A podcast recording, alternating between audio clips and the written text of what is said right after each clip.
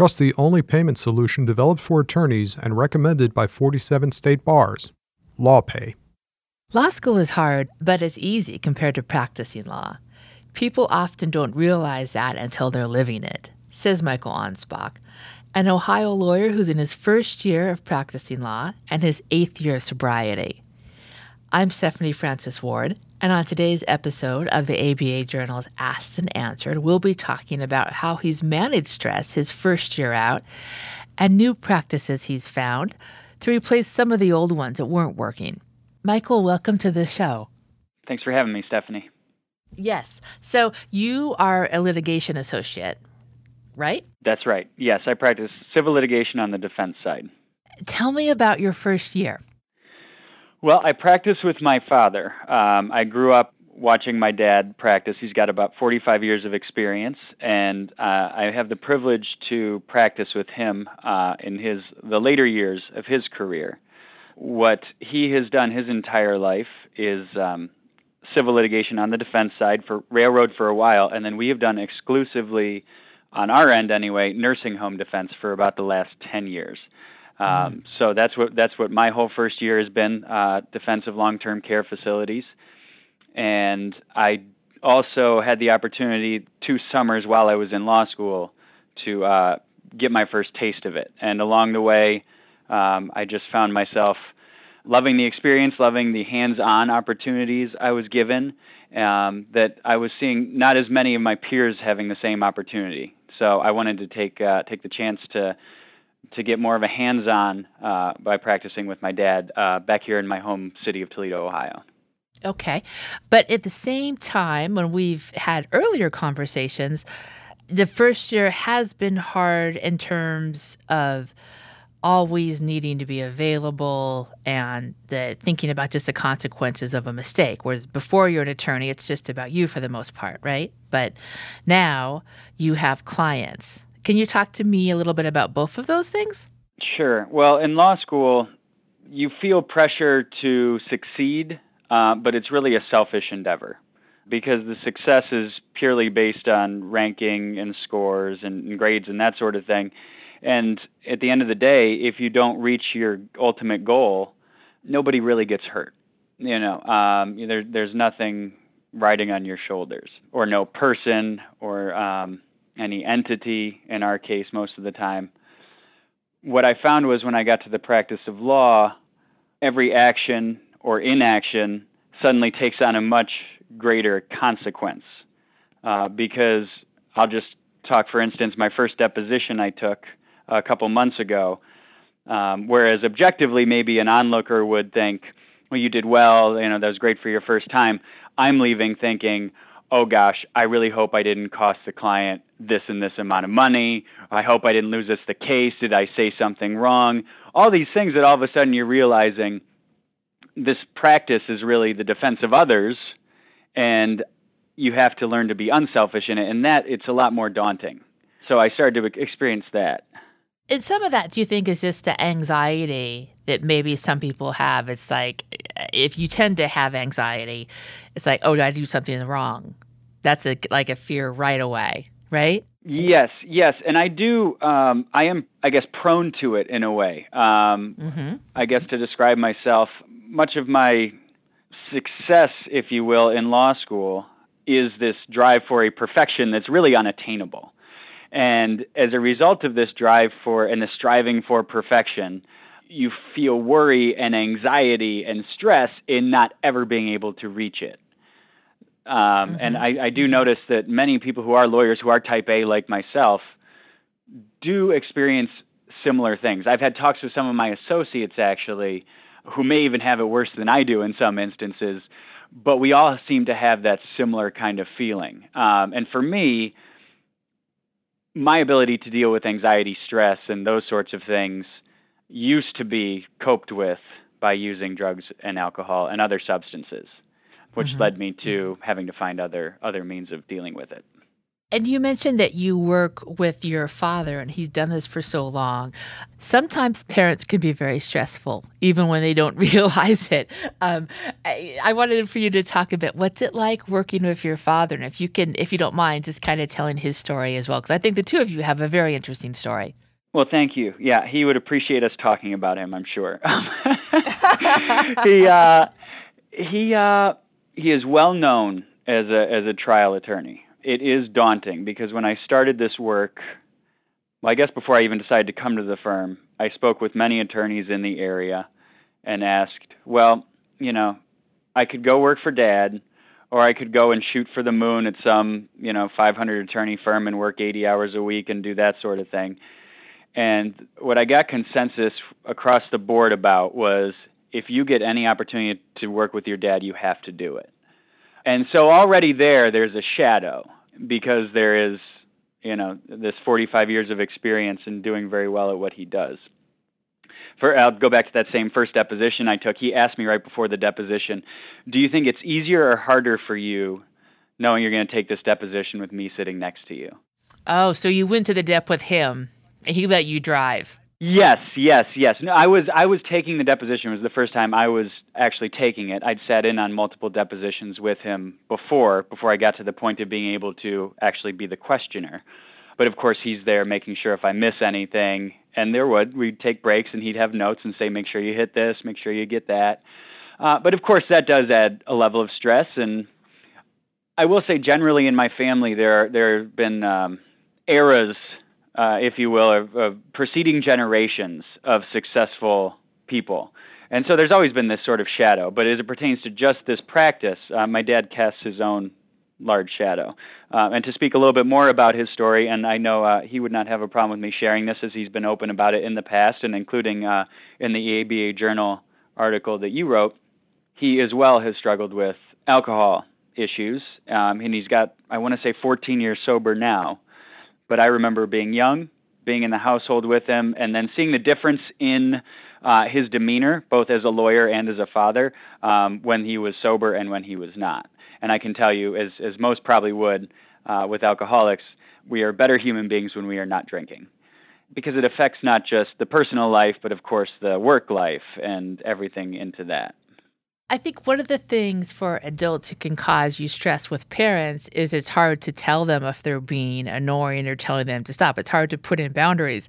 With your work relationship with your dad, can you tell him, I guess, or vice versa, is, you know, stop doing this, you're bothering me? Or, you know, I need to put up a boundary. Do you guys, how has that worked out?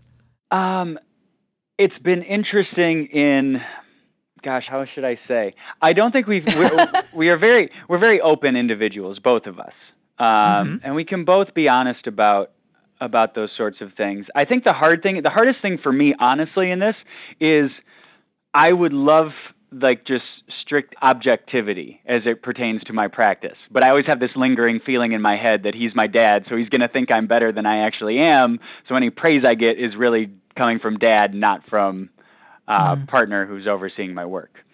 Um, otherwise, our, our ability to communicate is generally pretty good, and I actually probably overstep boundaries uh, a few times as it pertains to knowing my role.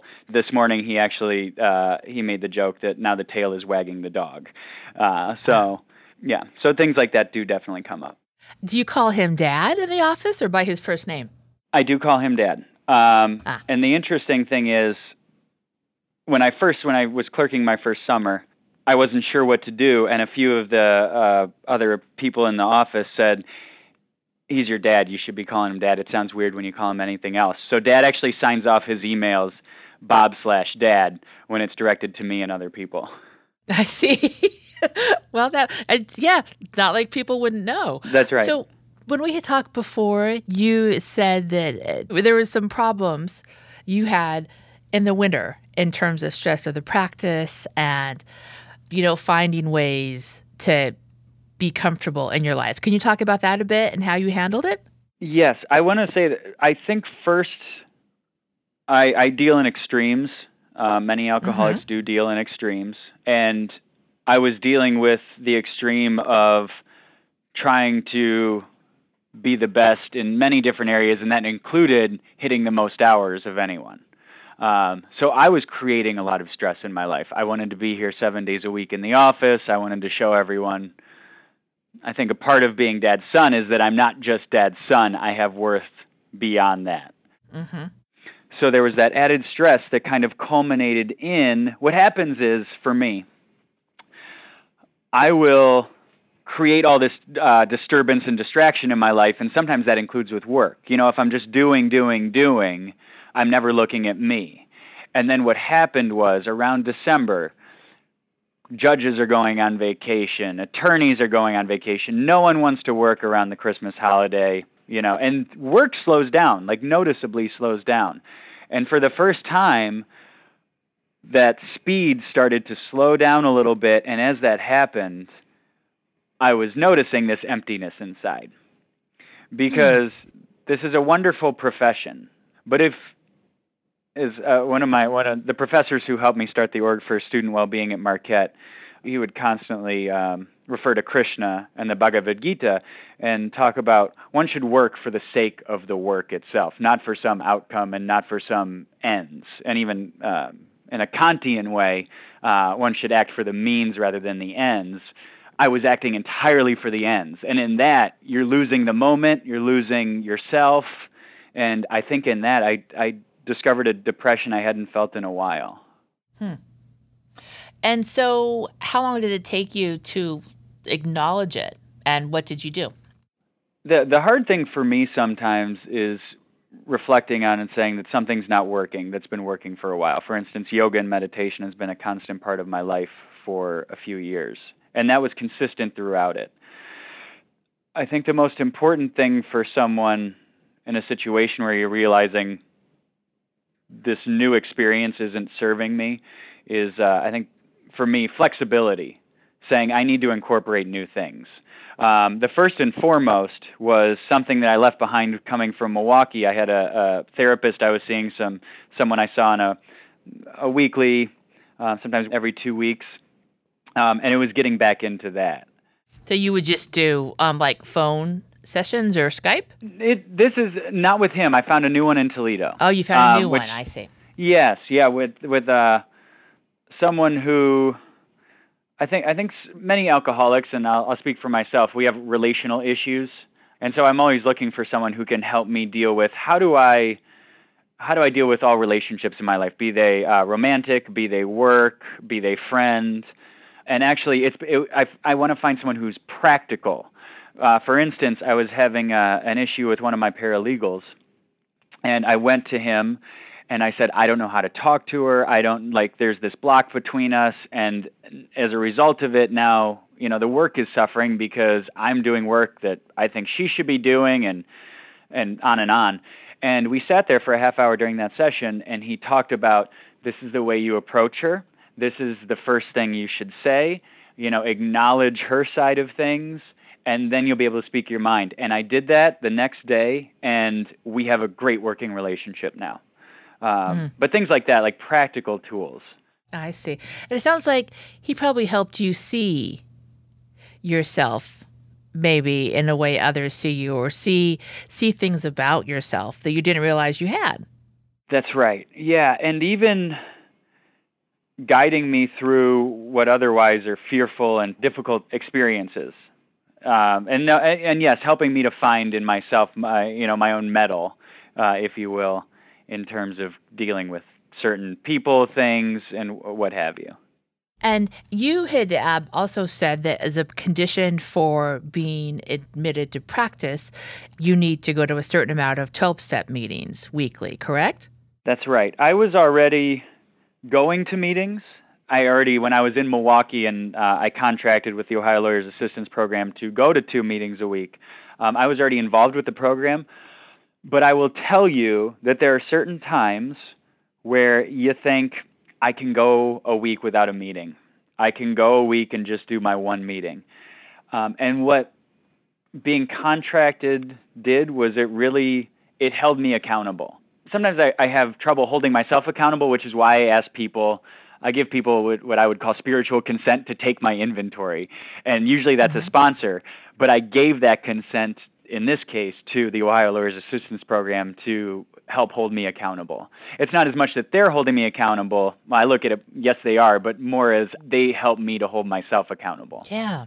And yeah. that that was that was very helpful. Um, I, I had a friend in Milwaukee as well who he was contracted with the Wisconsin Lawyers Assistance Program, and as a result of that, he had less time sober than I did, and so he had a more rigorous uh, monitoring program.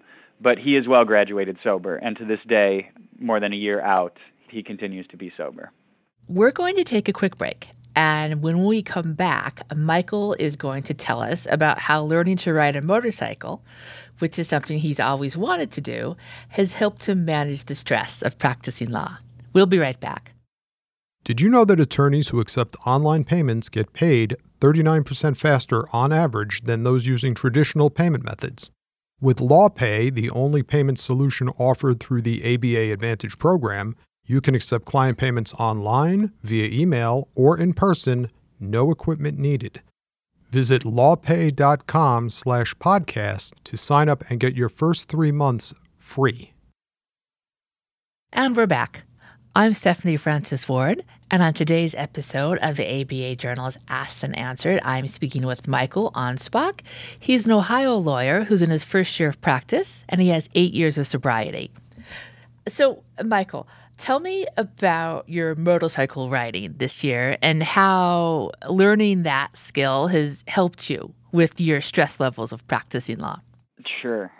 It was in my early sobriety. I read the book Zen and the Art of Motorcycle Maintenance by Robert Uh-huh. Pirsig. Um, it was a book written in the early 70s, and the way he described the motorcycle experience as being connected with everything around you, you were kind of moved into the present, and you can be one with your thoughts or not. And I, I had since then, since 2011 at least, been interested in pursuing it, at least getting on one, seeing what it what it felt like. And around the same time, I was trying to pull myself through this depression, if you will, for lack of a better way of stating it. I said, I'm going to do this now. I need something more than the the seated meditation because I would get home at the end of the day and try to sit and the anxiety and the energy and the adrenaline from work just caused me more anxiety trying to sit with my eyes closed even as someone who's been doing this a long time. So I had never ridden a motorcycle, uh, but I decided this was something I would do, including taking the safety course, in my case through Harley Davidson, four day course. And you get on, and it is very scary. It's harder than you think in terms of you know this this machine, and it's of course uh, there's a lot of fear involved with it. But part of it was uh, wanting to make something my own so much of my life has been, you know, like I said, working with, uh, well, my my lawyer life, working with dad, and I wanted something that was sort of mine. And as I did it, I realized that what Robert Pirsig was writing about in Zen and the Art of Motorcycle Maintenance was close to the experience, but it's so much more because I was actually for the first time in since starting this practice being able to not shut off the mind because you're not shut off. You're actually very connected with everything. You're actually hyper aware. You're using all four of your extremities. You're balancing the left and right hemisphere of your brain, and you do feel this. You almost feel like your autonomic nervous system uh, is sort of relaxing, even in this like sort of anxiety of getting on it. But once you're on it and you're moving, it was quieting the mind. And when you're on it, and all those things that you think about during the day are having due the next day. Got to get this motion written, have to respond to discovery, have to prepare for this deposition. All those things that are going on in your mind when you put on the helmet and you get on the motorcycle, it's almost like you breathe for the first time and you say, how much of that really matters in the grand scheme of things? And for it wasn't until I did that that actually that would have been March, March and April of this year, that I can truly say I can look back on it and say that's when all the heaviness of the profession sort of started to melt away. There's a book uh, called The Unbearable Lightness of Being. I really like it. I love the way it describes how there's heaviness and lightness. And my experience in this profession has been the heaviness you experience can lead to the depression that I was feeling. And it's almost like that motorcycle helped pull me out into the lightness of life again and say, yes, you are responsible for someone's well being to some extent. Yes, you are responsible for acting on someone's behalf and defending them to the extent you are able. And there's, of course, heaviness in that. But at the end of the day, the motorcycle makes you question, like, what's really important? You know, and you kind of say, it's a job. I will do my best at the job. And when I'm on this and when I'm experiencing this moment, it's not that big a deal in the grand scheme of things. And that's that's what that's done. What kind of motorcycle did you get? I bought a 2014 1200 Custom Harley Davidson, which Ah. is funny because actually when I was in Milwaukee all 3 years I was certain I would not leave Milwaukee without finally getting the motorcycle. And then of course I leave Why don't you explain that to people if they don't know? Because Harley Davidson is based in Milwaukee, right? Harley Davidson is based in Milwaukee. Um, You know, even even Governor Walker um, was known to get on a motorcycle from time to time. It's part of the culture there. Um, it's part of the life there. And everywhere you go, you know, even at the airport, they have a Harley Davidson shop with a Harley sitting outside of it, and Uh-huh. it's it's everywhere. And part of it was though, part of the reason I never pursued the motorcycle beyond just thinking about it was, well, now I have to go get licensed again. I have to do another driving test. I have to get on a machine that I've never worked and I don't even know which side is the clutch on. Where's the throttle? And it's a learning thing. And at that time, being in law school, I was like, I don't have time to to pursue that. So I can't say it surprises me I left without getting one. But then coming back to Toledo, there was not going to be another one. I'll say that way. Um, and her name is Sabrina, and you do have a it's almost like riding a horse. My mom rode horses. My mom uh, Uh-huh. grew up riding horses, and um, I've been oh, on. so you don't want to bounce. right? You want to yes, stay you do not with want it to bounce. and follow it. Yes, Yeah. yeah, and you, the horse feels you. The horse can Mm-hmm. almost tell what you're thinking. The horse can feel your stress. And I have been on when I've been riding, I know that bike can feel me, and that's part of like Zen in the art of motorcycle maintenance is kind of like this um, this connection between the machine and living life. And there is this sort of it's interesting because it shows you a lot about yourself. If I'm stressed, if I'm anxious, if I don't let that go, I can feel the way the bike rides. I can feel the way I'm not riding as smoothly or as in um, as loosely as I need to to allow it to do its thing. Slightest movements, tight tension in the mind causes tension in the body, causes tension in the motorcycle riding. Uh, so it actually is it's something that's helped me to reflect on my stress level um, as I've been riding. I think that sometimes people in recovery will call themselves adrenaline junkies and are looking for activities that can get their adrenaline up but are not addictive and are fairly healthy. Has that kind of been a good thing with you with the motorcycle as well? Do you like adrenaline? That's a good question. I've never really. I, I we just went to Cedar Point, which is uh it's a it's a roller coaster park just an hour away from where I live in Sandusky. It's America's roller coaster, and I I look at reflecting on it. It's like oh, there is a part of me that like enjoys that adrenaline rush. I went with a friend who didn't necessarily, but he was nice enough to get on four four of them with us. um, but to me, I just I feel like oh, everyone must be into that. Almost like the way when I got sober, I imagined everyone drank to get drunk. That's the way I I was like, why else would anyone drink? Um, So same thing here. It's like, well, why wouldn't everyone be into these adrenaline fixes? It just seems like it it does feed something.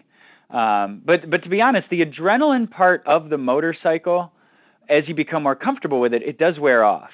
Um, But what hasn't happened is the effect it has on the anxiety and stress and the ability to bring me into the present. Um, I think the more you do anything like that, the adrenaline effect does become less. Well, and also, didn't it give you the ability to not be tied to your phone? Because you can't be tied to your phone while you're riding.